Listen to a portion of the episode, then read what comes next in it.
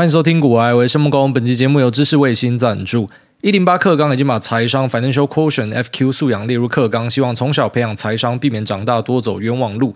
今天要跟大家推荐 MJ 林明章老师这款理财桌游，大人小孩都可以从中获得丰富财务知识。投资新手以轻松好入口的方式获得理财知识，而家长可以在游戏中看到你家小朋友的本性，包含投机、反应快、稳健、固执等特性，可以趁势引导孩子，并从中协助帮忙解释一些专有名词和知识，也让大朋友小朋友提早认识未来人生的重大决策，如上班、买卖、借贷、存款和股票投资等等。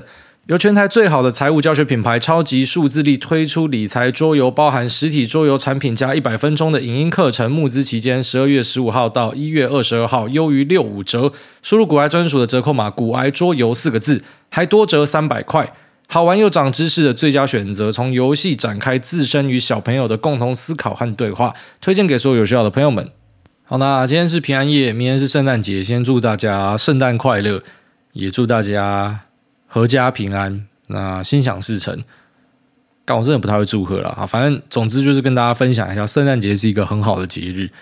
以前我没有在过什么圣诞节、万圣节、跨年、农历新年，其实也不太在意啦。然后再来自己的生日，有时候会忘记啊，结婚纪念日会忘记，老婆的生日不太会忘记，可是一般都在最后面才做准备。我是一个对于节日很不敏感的人，那当然也不是那一种装逼仔，你知道有些装逼仔就是啊那个。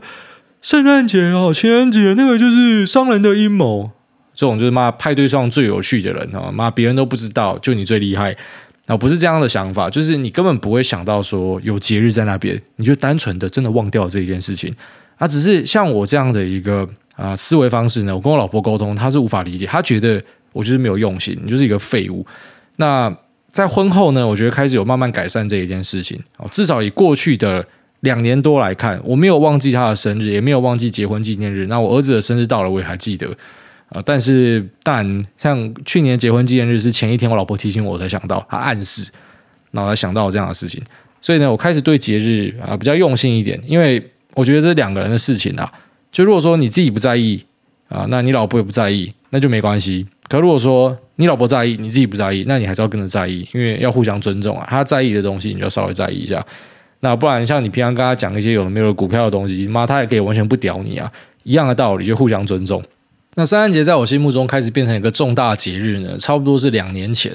我们以前在台北市住小套房的时候，就有一棵小圣诞树。然后后来在我伯父的邀请之下，说你不要住台北啊，那那么小又那么贵，你到林口差不多价格，你看大这么多，呃，从本来四坪含厕所变成在林口可以住到一个十七十八坪的，呃，所以被说服就跑来林口嘛。那树也变大棵一些。然后后来在林口住的习惯，呃，小孩要出生，想说买个房子啊，树又在变得更大一棵，所以呃，看着圣诞树长大，好像说每年有一个记忆点在那边。那其实我本来对圣诞节没有什么样的感觉，就觉得这是一个交换礼物的季节。那后来呢，是观察呃我岳母家的一个生态之后呢，开始发现这个节日它特别的地方。像在圣诞夜的时候呢，我小舅子跟小姨子会在树下面放热牛奶。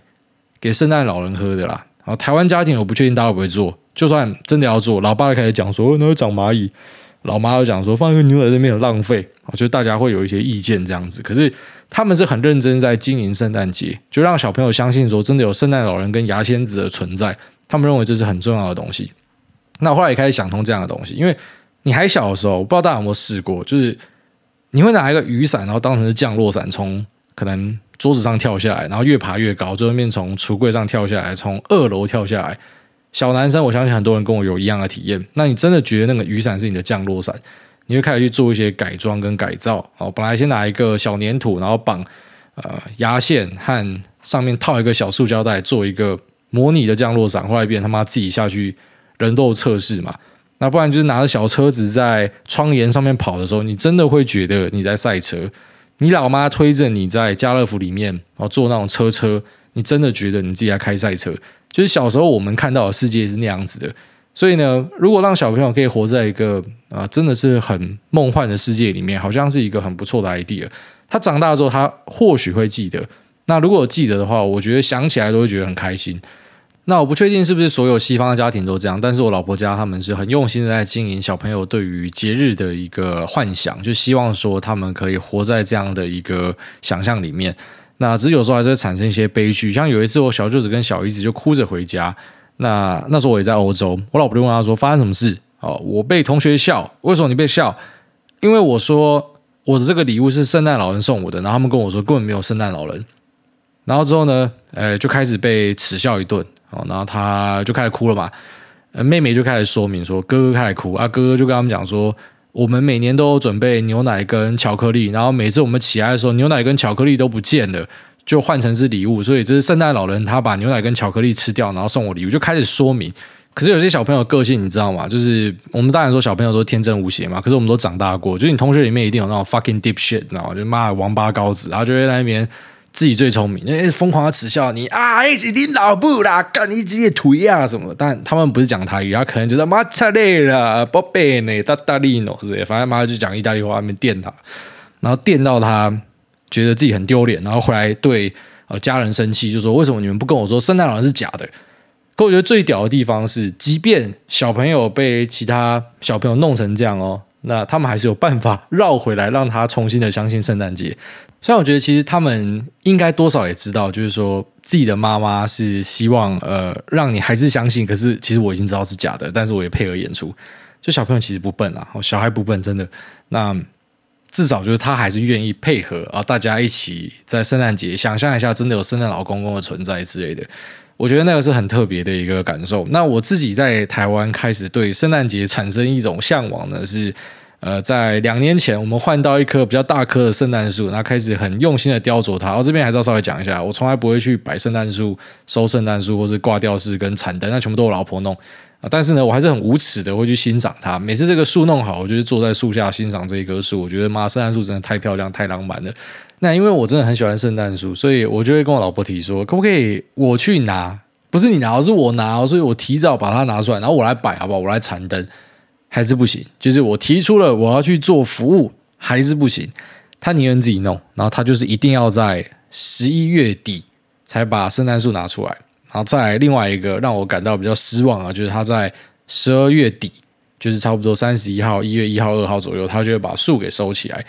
其实每次把树收起来的时候，我就会感受到一种很难过的感觉，就酸酸的啦。虽然我也不会多说什么，坐在房间里面看着他把树弄起来。那就会希望说，明年还可以赶快再过一次圣诞节。所以我觉得关键是有一个终点呐，就开始想通一些事情，你知道，东西要有终点，没有终点的话就没有那么珍贵，因为你知道这东西一定会结束，早晚会结束。那有些东西甚至是你很明确知道它什么时候会结束，因为你知道它会结束，所以它才变得很珍贵。你可能会觉得是干话，但是我相信已经感受过的或者还没感受过的，然后就稍微。照我的指示跟你说，就是你要开始去相信圣诞节的一些魔幻的力量，然后再来就是你要有这种季节性的仪式感，不要学他妈一堆小吃店什么懒觉餐厅，把那个树摆出来摆一整年，懒得收。一部分人是懒得收啊，一部分就想说树都买了，摆在那边很好看啊，就跟我想法一样。我之前跟他讲说树可以摆一整年，然后被他骂，他就说你摆一整年，圣诞节又不特别。之前不理解，后来就理解了，所以在这边分享给大家如何正确的过圣诞节。那我对于我自己小孩的养育，我觉得我也会让他相信圣诞节是真的，然后会做一些桥段的设计，就是让他真的认为说，呃，是圣诞老人把东西给他。我觉得这是一个很重要的东西。直到哪一天有一个同学跟他说圣诞老公是假的，到他之前呢，我都会希望让他相信，呃，圣诞老公公是真的。好了，那祝大家圣诞快乐。那我最后跟我太太讨论说，明年要买什么样的股票？因为我还真的不知道明年要买什么样的东西，目前真的没有特别的想法。呃，这算是一个比较罕见的现象。过去的几个修正，像是肺炎、贸易战哦，四年前贸易战，或者说像是七八年前的那时候中国的人民币危机等等的，你大概都知道说你要买什么东西。那可是这一波呢，还真的。不太知道明年可以买什么。我现在手上自己在弄的东西就是原物料了。然后中国解封的东西，大概在两三集前跟大家讲说，刘贺呃他要去救房子了嘛，所以这个可能可以弄一个短期的题材。不认为它过前高，可是短期弄一弄是有机会的。所以各个什么散装啊、水泥、钢铁什么，大家应该都有看到它有动静。那我这边要跟大家讲，那个不是什么长期投资哦，所以不要什么妈的回头之后，然后跟我讲说，哎，这个你还抱着吗？这种东西我是不可能长抱的哦。这种就是我们那种短线仔玩一玩，抽插一下就走了。那。明年还有看到什么样的机会呢？目前就是看到再生晶圆可能有些机会啊，三纳米的厂开始启用之后呢，那个用量会不会放量哦，所以可能有机会啊。再生晶圆厂就中沙、三洋半嘛，那可是中沙法说讲的东西跟市场呃本来给他的预期是有落差的，所以大家开始怀疑说这东西到底有没有？知道它会成长，可是到底有没有像呃市场派人士想象的这么好？那再来呢？可能有些人在看光罩，为什么看光罩呢？它的故事是这样，就是说 TSM 它的机台老旧，他们不想要再继续去生产一些光罩，所以把光罩外包出去。目前的客户大多数都已经接受啊，当然还有一部分不接受，但是慢慢的，因为他们就是不要做，他们会把它 outsource 出去。那可能给谁？可能给 Topan 哦，日本的凸版，那或者是美国的每日光罩跟台湾的台湾光罩。那到底谁分得多？呃，这个不确定。用市占来看，可能日本跟美国的这两家是比较大，啊，台湾的比较小。可是有个说法就是说，台湾的近水楼台先得月，所以可以分到比较多。呃，这个就比较难去做判断哦。那以估值来讲，台湾的也是最贵的啦。所以可能就是有有心人是在照顾之类的。不过这个题材是蛮明确的，就是说他们确实是有这样子做，只是你不确定说，呃，谁可以吃到多少，然后再就是现在的价格是不是已经反映完了？啊，这个不确定。但这个也是少数在半导体里面就是会看到会成长的东西。不过它是属于嗯很次要的一个题材。就这个 photomask，它并不是说半导体的一个主力题材，一般可以被称为主力题材的东西，一定要很大的量，然后再来就是它要有相当程度的族群性，就是你只有少部分几家公司有这样的东西，比较难在市场里面做起来，可能会被少部分拿来当成是一个超股的标的，可是它无法带动整个情绪，要带动情绪要有比较大型的故事内容，消费性电子，呃，手机、平板、PCNB，那不然就是伺服器。车用啊，这些都是量比较大的东西。VR、AR 也算是比较次要小的，跟卫星算同一个位阶。呃，那我们目前上述讲的东西呢，在明年都没有看到有什么样的契机。有些东西是会长多啦，伺服器跟车用是长多没有问题，只是在短期内我们找不到有刺激股价继续往上的一些理由。现在真的是比较难找到一些这种，嗯、呃，一般我们会希望在。未来半年内能见度可以看到它营收的 year on year 可能落在十五到二十趴以上，那 EPS 会越开越好，这样就是视为说它可能是有机会会被市场的资金关照，但目前其实未来的不确定性真的太高了。那那天有朋友找我去吃饭哦，吃的是喜相逢，一个在台北市的私厨啊，不夸张，本来我是要去韩国的，就预计十二月都要去韩国，那知道他们有订喜相逢，我就说那韩国可以晚一点去。因为这个餐厅太有名了啦，就是非常难订。然后我看我的留言才知道说，好像黄国昌在前几天的 YouTube 上面有提到说，这个餐厅就是要有一些人脉，然后有一些政商实力的人才订得到什么的，好像什么出作业给他的听众还是啥小的，所以就一堆人跑到这边留言说什么，哎，黄国昌出的作业你就拿去作答了，那个不是我订的啦，反正就是朋友照顾，叫我一起去，我就一起去，哎，还不错吃啊，他本来订请客楼。如果是定请客了，我就照我的正常行程，我就跑去韩国了。啊，但订这个喜相逢就来吃看看，然后是一个很优秀的台菜，老板娘也是听众啊，说有听过，我觉得妈蛮意外的啊。干他题外话，反正总之就是说，在餐厅上面呃认识了股干爹啊，他是一个很优秀的 YouTuber。那反正大家先客套一下嘛，久仰久仰啊，之后就开始交换意见，加个 Line 什么的。啊上他是看比较空啦，其实。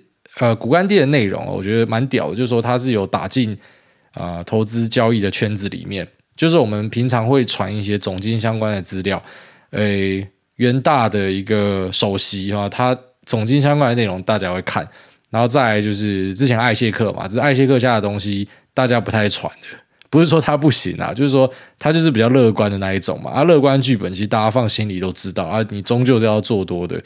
呃，那最近就比较少看到有在传艾谢克的内容，那就比较常看到传股干爹的哦，所以股干爹是一个后起之秀啦，非常厉害。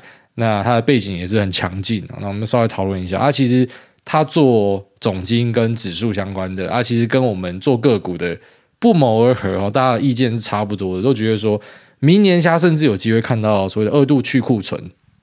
那当然库存就是库存嘛。啊，去库存就是一个线性的动作嘛？为什么把它称为说是一个二度去库存？意思就是说，我们现在讲说第二季有可能库存会压回正常水位嘛？正常水位的论述依据是基于说需求，假设是按照均值的发展的话呢，那库存降到这边，大家压力就会变很小，价格可能就不会再下去了，库存就不会再往上堆了，一切都没有问题。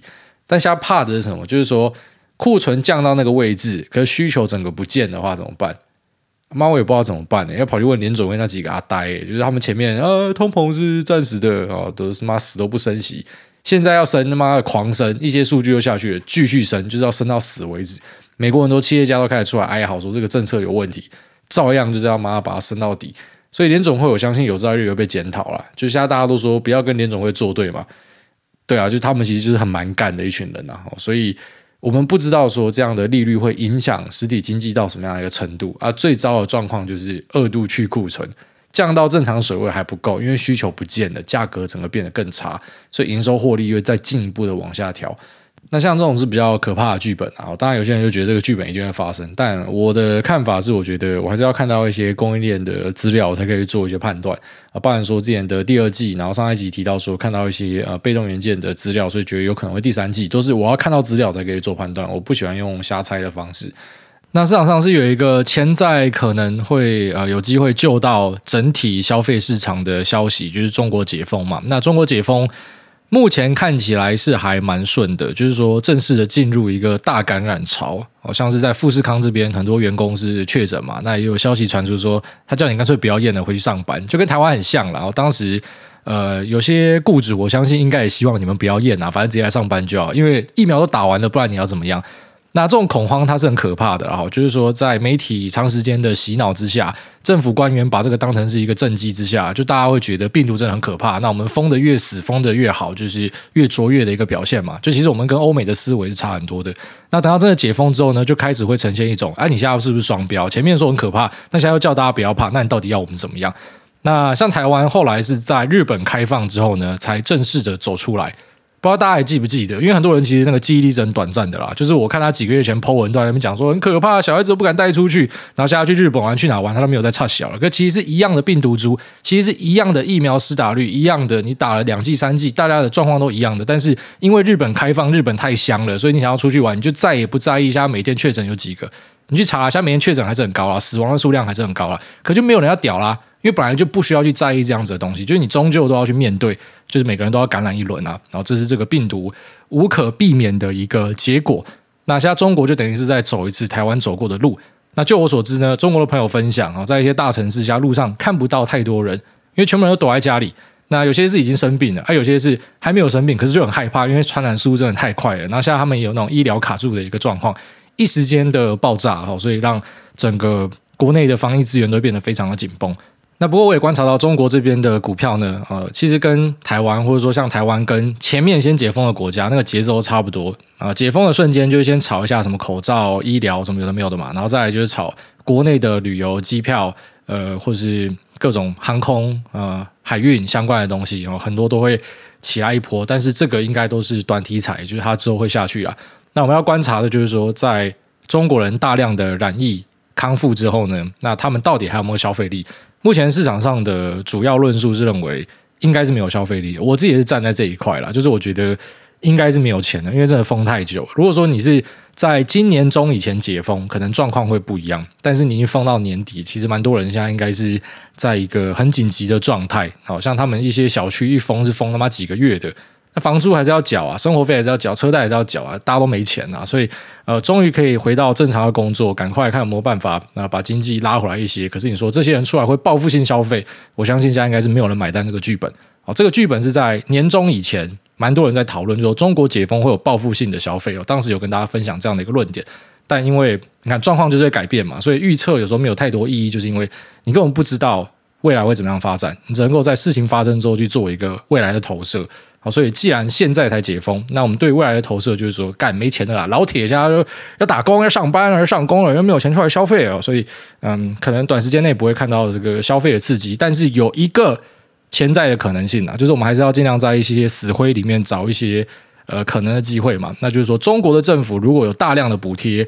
呃，像之前补贴车子那样子，或者说现在东南海的一线城市有蛮多在补贴消费电子，大量的补贴降准，放出流动性，有可能还有机会帮忙拉一波啦。所以接下来可能就看中国这边有没有机会带动一下消费这样子哦。因为我们在欧美应该是比较难看到这样子的状况。现在利率升到那个条件，嗯，很多人的房价跌，车价跌，那个手头应该是更紧的啦。哦，本来那个储蓄率是蛮高，现在都压到很低了。所以我个人是认为说，可能要期待一下，看中国这边有没有什么样的变化。那讲完了整个前情提要之后，反正就是跟大家表示说，我觉得未来短期内我们看不到那种呃，像之前那种中长线的题材。当然有一些大的故事还在摆在那边，然后 AI 资料中心都还在那，只是因为我们找不到在未来的几个月可以持续看到漂亮 year on year 的东西，所以就变成不知道挑什么标的。问我老婆嘛，那他就跟我讲了几个，我这边跟大家分享啊，这是我老婆的选股，所以。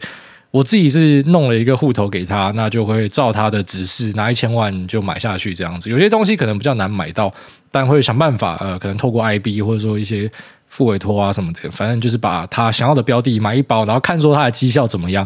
啊，如果两年之后他的绩效真的比我好的话，以后连股票都不要做了。我每次开节目我就跟大家聊天讲电玩的东西，那股票给我老婆去抄就好。我是一个很现实的人啊，就是我觉得呃，你做得好，你行你上，好，就是我们在不管。婚姻还是朋友关系，很重要一点就是机会成本啊。当有一个东西是有谁做得很好，他又可以呃花比较少的时间达到卓越成效，就给他做就对了。大家都要找到一个适合的位置，这样子。那我老婆选的股票，我觉得还蛮有趣的啊，稍微跟大家分享一下。第一个，他挑家乐福，家乐福可能要在欧股买。然后第二个，好事多，好事多之前有买过，但是我被洗掉，因为这不是我自己。啊、呃，真的非常熟悉的东西。虽然说我们很常逛好事多啊，我也知道好事多的模式，它主要是以会员卡作为一个啊、呃、最大的获利来源嘛。啊，不过意思就是说，因为它不是一个你真的很热衷、很喜欢的东西，所以你可能对它的那个持有的信仰就不会这么高，所以抱不太住。当它今天不太会动的时候，就想说啊，它真的好无聊，把它卖掉。结果我一卖完就开始狂喷。哦，这应该是两年前的节目，那时候讲到这一段，就是把它卖掉之后就狂喷。呃，他觉得好事多是一个很好的公司，然后再来呢，富邦媒为什么会挑富邦媒呢？他认为 Momo 会统一整个电商。他说在 Momo 上面消费啊、哦，这全部都是他讲的啦，所以我就稍微转述一下，我也没有去做考证啊，因为我们家消费都是我老婆在处理。他说 Momo 上面买东西呢，信用卡都不用去输入认证码，他觉得光是这点就赢过一大堆平台，就一大堆都是什么信用卡要输入呃电话。寄过来的密码，什么六码或者四码之类的，然后再来就是有很多东西要跟你确认啊。那某某呢，就是你直接点了就买。啊，其实我觉得跟 PC Home 有点像啊。PC Home 其实我记得也是这样子，就是呃二十四小时服务那边其实是很快的，你东西只要点。然后就就上去了，所以之前我在那边买茶或什么的，那像我老婆蛮多都是使用 Momo 在买。然后再来就是他觉得 Momo 上面什么死人骨头都买得到，狗的东西、小孩的东西、我们家用的商品或是吃的喝的，呃，我自己每次囤在家里的什么可乐、茶水什么的，他说价格都很漂亮。然后再来就是呃量也很齐，以及种类繁多，所以他认为 Momo 会统一江山哦。这个是他大量的在网络消费之后的一个心得，所以他认为富邦媒是可以买的一家公司。那再来呢？可口可乐哦，这不要说，这是我们两个最爱喝的饮料。宝雅，然后宝雅其实他来台湾就跟我讲说这个东西会沉，他刚来就跟我讲这件事啊，当时我没有买，就蛮后悔的。宝雅、大树药局，他都跟我讲说这个会沉，就是我们在逛的时候，他就会开始有很多的赞美啊，他们的呃东西很丰富啊，那架上各式各样的东西都有，而且进去一轮可以逛很久。以前我不懂啊，就是我从来没有进去过宝雅，那你进去宝雅就可能买个什么牙线之类的，反正就把它当成是。那种一分利百货有的没有的那种比较嗯、基础的日常用品，之前我是这样想象它了，后来才知道说，哇靠，里面其实有很多东西。那宝雅大树他都觉得非常的有机会，这样哦。只是当然大树现在已经整个都炒过一轮了嘛。那宝雅呃也算是前面有走过一波这样子，不过呢，他认为还是很有机会。那我问他，我说你总是要看到一个企业的未来展望啊，不能只是说什么现在很好就没问题。他说：“这个店如果可以越开越多，然后跑去 China，跑去哪里开，应该都会很有机会。”哦，这是他的心得。所以他认为宝雅还是可以看的。那再来呢？Uniqlo，这时候我就问他说：“为什么不要买 Zara？” 我虽然 Zara 我不确定买不买得到，Uniqlo 是买得到啊。他就跟我讲说：“Uniqlo 还是比 Zara 好一些。”哦，这是他的意见。然后最后面呢，McDonald 就是我们天天在吃的麦当劳，真的超常爱吃的。所以看下来，每个都是很生活化的选股啦。其实这样的一个选股方式，老实讲，也真的蛮适合大家的。就有些人。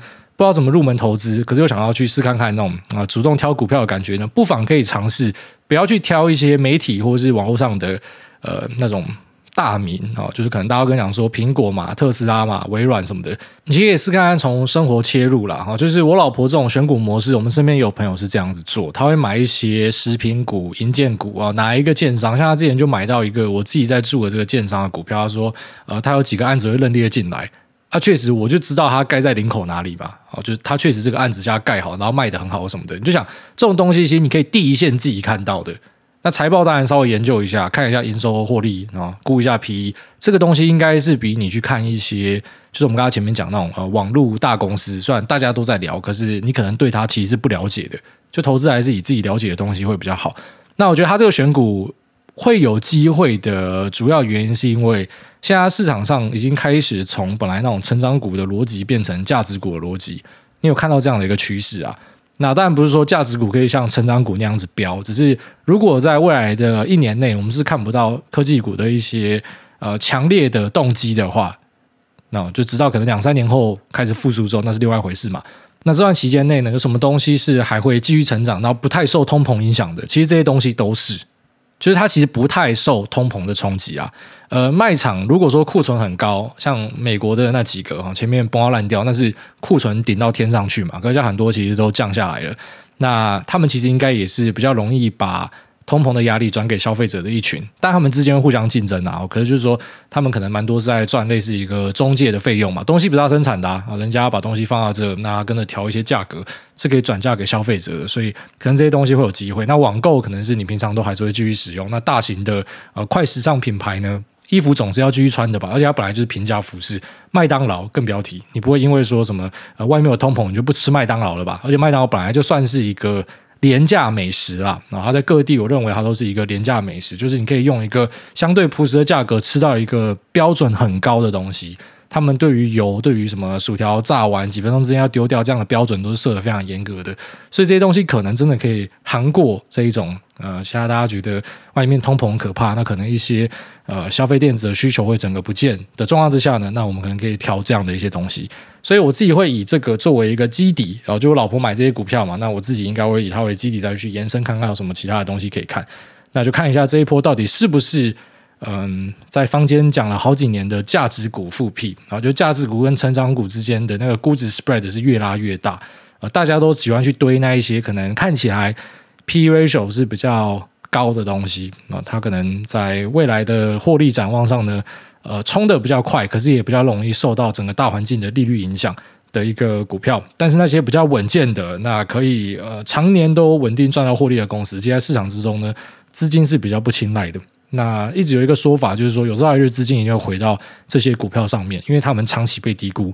那我们就接着来持续看下去吧。好，那这里面先聊这边，我们接下来进入 Q 的部分。第一位中中中仔他说，生完小孩也要听。哎，大你好，之前老婆生二宝茶妹的时候，生完在恢复室跟我说好无聊，我来听一下股癌好了。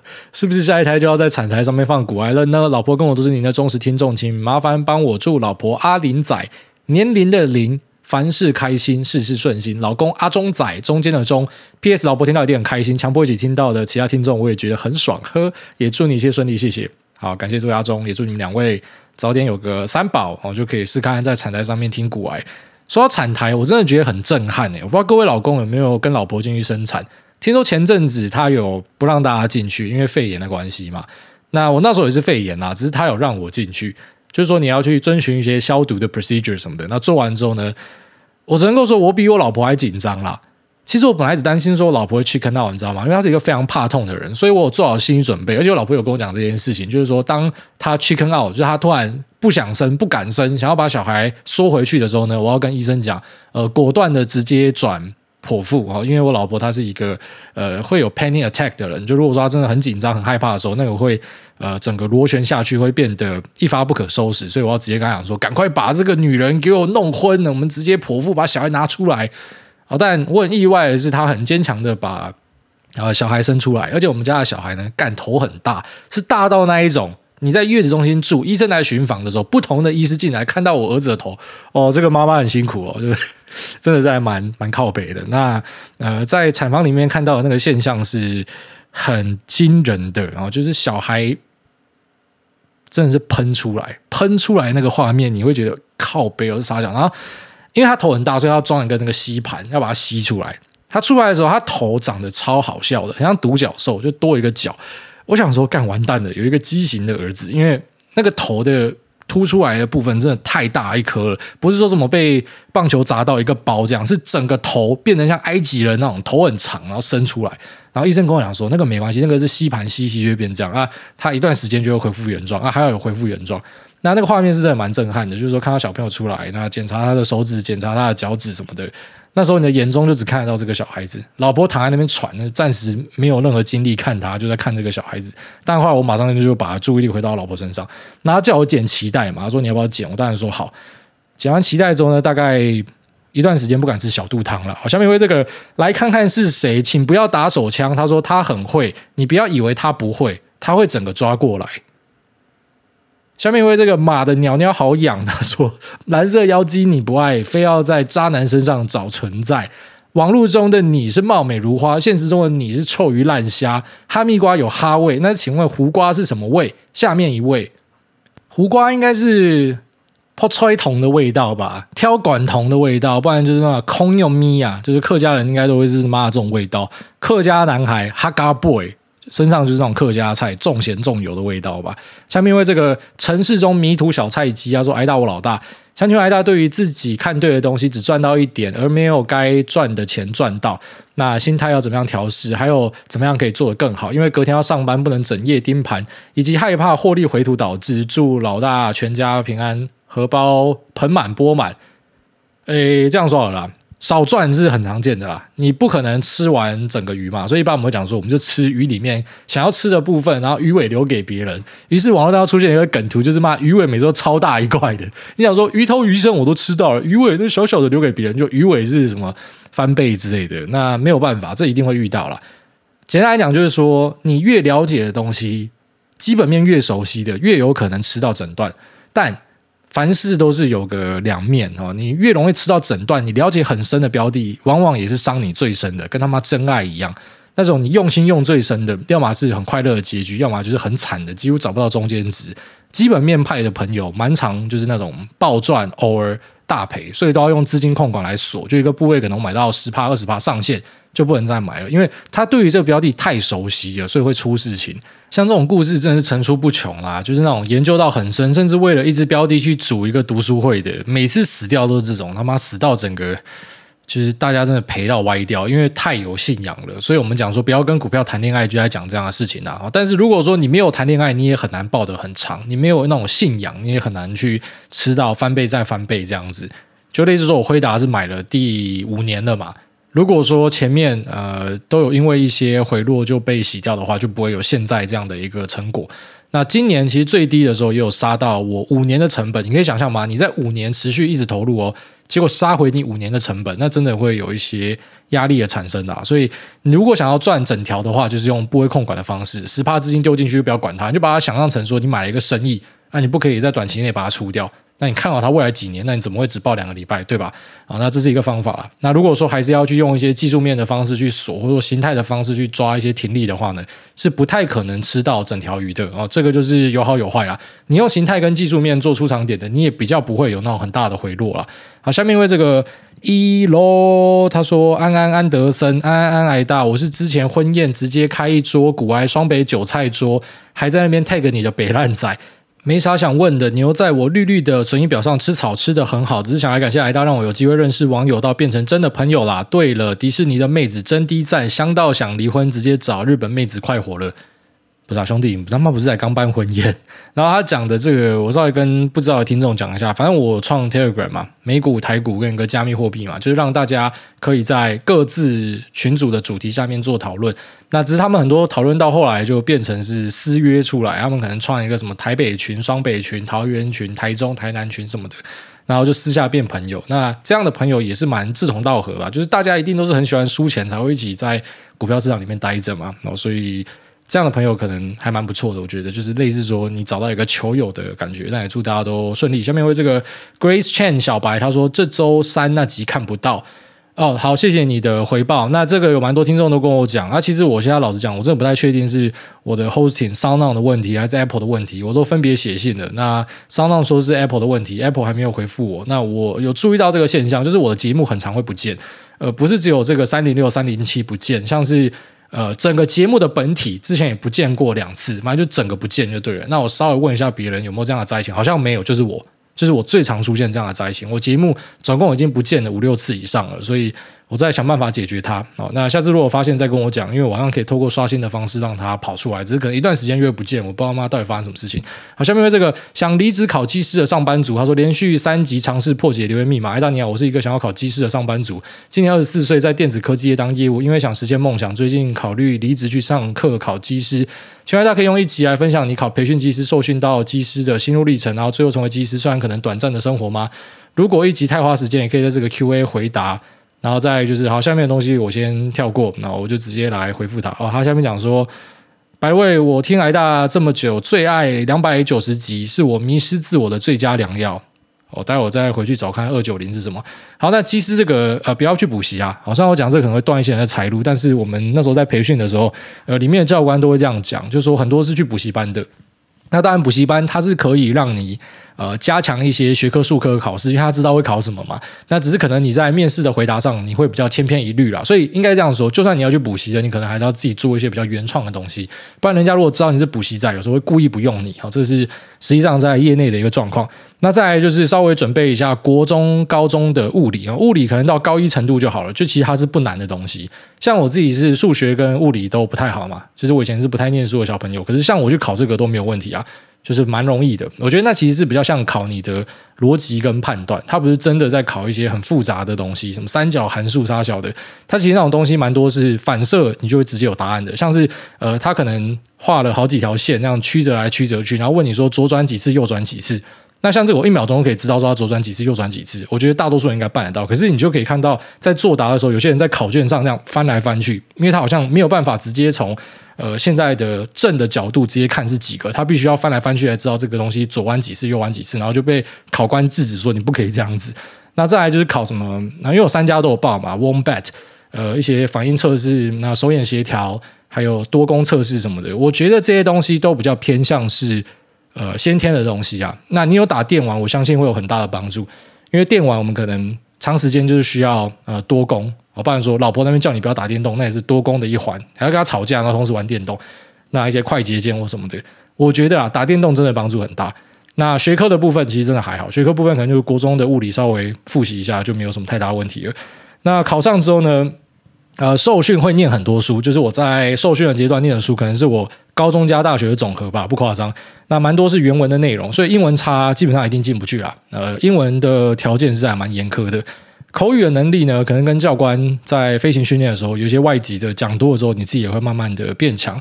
那飞行本身，我觉得也是蛮吃天分的。就是有些人，呃，因为我们那时候是两家航空公司一起在那边受训，然后同一个基地，呃，隔壁家的就有出一些毛病，就是他们可能有些一上飞机就开始吐。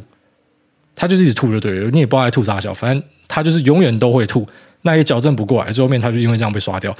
那有些就是飞的时候会很紧张，所以他四肢僵硬，有时候被骂脑筋空白，那这种也会直接被刷掉。所以看下来，我觉得他好像蛮喜欢那一种很活的人，可是同时是你会遵循 SOP，你不会有太多自己的想法，fly by book，这是很重要的一个观念，就是你完全都照书在操作，你不是一个 risk taker。好，虽然老实讲啊，那时候在写。飞航的人格测验的时候，干我们大家都嘛知道，你不可以是一个 risk taker。他问你喜不喜欢跳伞，靠北林北是伞兵呢，只是我还要写不喜欢。我最讨厌这种冒险的东西，我不觉得这是骗人啊，就是我知道我做这个行业，我就必须要这样子嘛。所以你大概要了解一下，说他们会想要什么样的人。那再来就是面试，面试也蛮关键的啦。尽量不要说什么我是来体验世界的，因为这个张国伟 K 董会直接跟你讲说会直接被刷掉。我相信你这样讲之后会被刷掉。你可以讲说你是为了钱，你是有什么飞行的。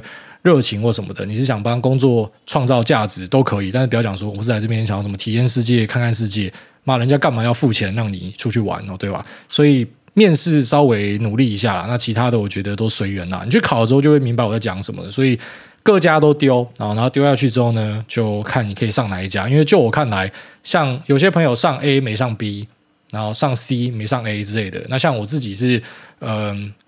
华航在第二关我就被刷掉，那长龙有过到后面，呃，威航呢是直接过到底，威航上我就直接去了，就没有等长龙了，所以就觉得反正哪边可以上就去哪边，然后刚好选到一个千王倒掉的那一家，但如果现在是继续在长龙飞会比较好吗？我觉得也很难说，因为长龙它就是一个比较知名的，呃，像是当兵的环境啊，他们比较一板一眼，听说有蛮多人是已经跑去受那种大飞机训的，那可是因为他的内务整理不好，或者说。所谓的纪律不好，起床时间没有固定，还怎么样？就因为这样被刷掉，所以各家的风格其实都不太一样啦。那嗯，我觉得也不用花太多心思去想这样的东西，反正就考了再说。因为他真的没有公式啊，不然就不会说什么有些人 A B 上 C 没上，有些人 B C 上 A 没上，有些人只有 C 上，有些人只有 A 上，就比较少看到那种全雷达的。然后至少就我自己的经验是这样子，所以代表你其实也不太确定他的标准到底是怎么样。因为如果说真的有一个完美的标准，应该这个人每家都要上。可能比较少看到这样的一个状况。好，下面这个硬体白痴他说：“诸位救我五星吹起来，小弟的妈妈在做台股挂号，没有金融衍生品的菜篮族。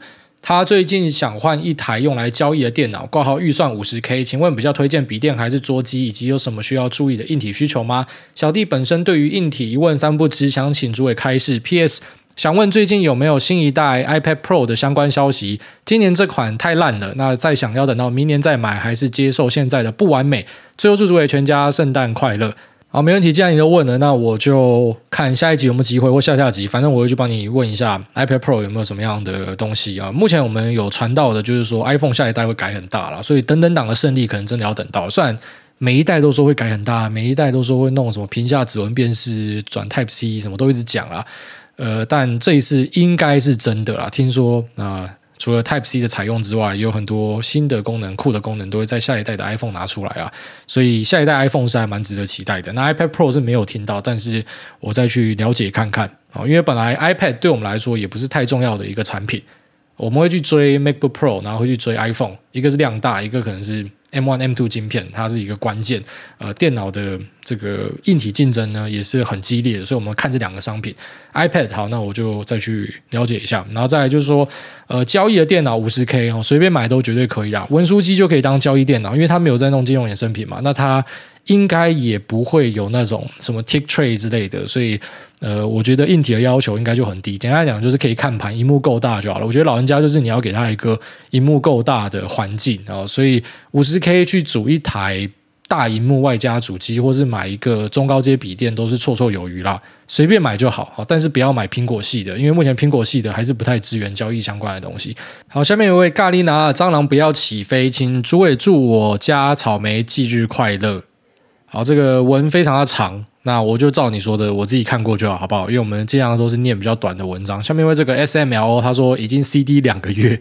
哎，当然我是上次请诸位弹吉他祝朋友生日快乐的听众，朋友也非常开心，直呼特别特别来还愿感谢梦工我老公。后来和这位多年不见的女性朋友约了出去吃饭看展，一开始气氛是真的不错，然而互动过程中也慢慢发现我们两个的个性、兴趣，甚至喜欢的科目、事物都南辕北辙，最后自然是没有走在一起，我也很快就放下了。但随着平安夜、圣诞节、跨年逐渐逼近，想到不出意外又要一个人过节了，不禁悲从中来。想问问主委，遇到这种时候会如何调适心情呢？最后想请梦工我老公再用电吉他选个悲怆的痛，弹首 Merry Christmas 送给和我一样鲁鲁过圣诞节的跨年听众。Cheers！不是啊，我跟你讲啊，一个人过圣诞超爽的。你想要打罗打到天亮，想要玩世纪玩到天亮，还是说想要看球赛看到天亮，都可以自选诶。我跟你讲，单身的时候好好把握单身啊，我不要想太多。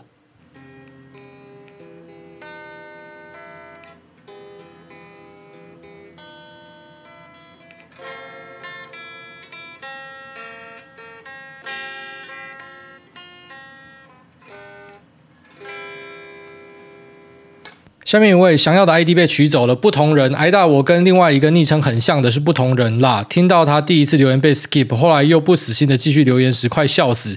我应该有几个月没留言的。这次想问，今年的盘因为经济数据公布而跳上跳下，这在以前算是常见吗？不常见。如果难度满分一百分，挨大给今年几分？八十五到九十分吧。过往又会给几分呢？嗯，过往其实投资都一向觉得没有太难。好久没有听到第几届沉默循环，印象中自从上次第六届到现在也满一年了。干么的到底要循环多久？希望大家都还活着。那最近 Love GG 大大有没有什么新的开始？哈哈哈！最后祝各位癌友圣诞节快乐。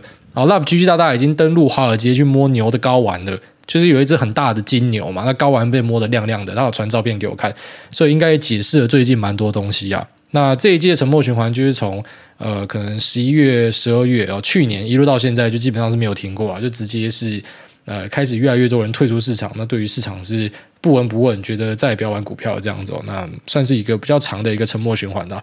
那等他走出来，我觉得可能就是要看联总会态度怎么样吧，因为他们家就是市场最大庄家，每次只要涨就出来一直疯狂的昂虾，那真的也就被他吓到掉下去，所以他们的权力很大了，大到我觉得。呃，如同我之前评论的，今年好像你在玩中国股市一样，就人治市场啊，他想要怎么做怎么做。呃，跟之前那种你想象中的市场该是呃，就是完全都是遵随企业的营收获利，那考验你的眼光是不太一样的。现在比较像是一个总金盘啦。好，下面因为这个五星吹爆，拜托念到我之林口大亨宝。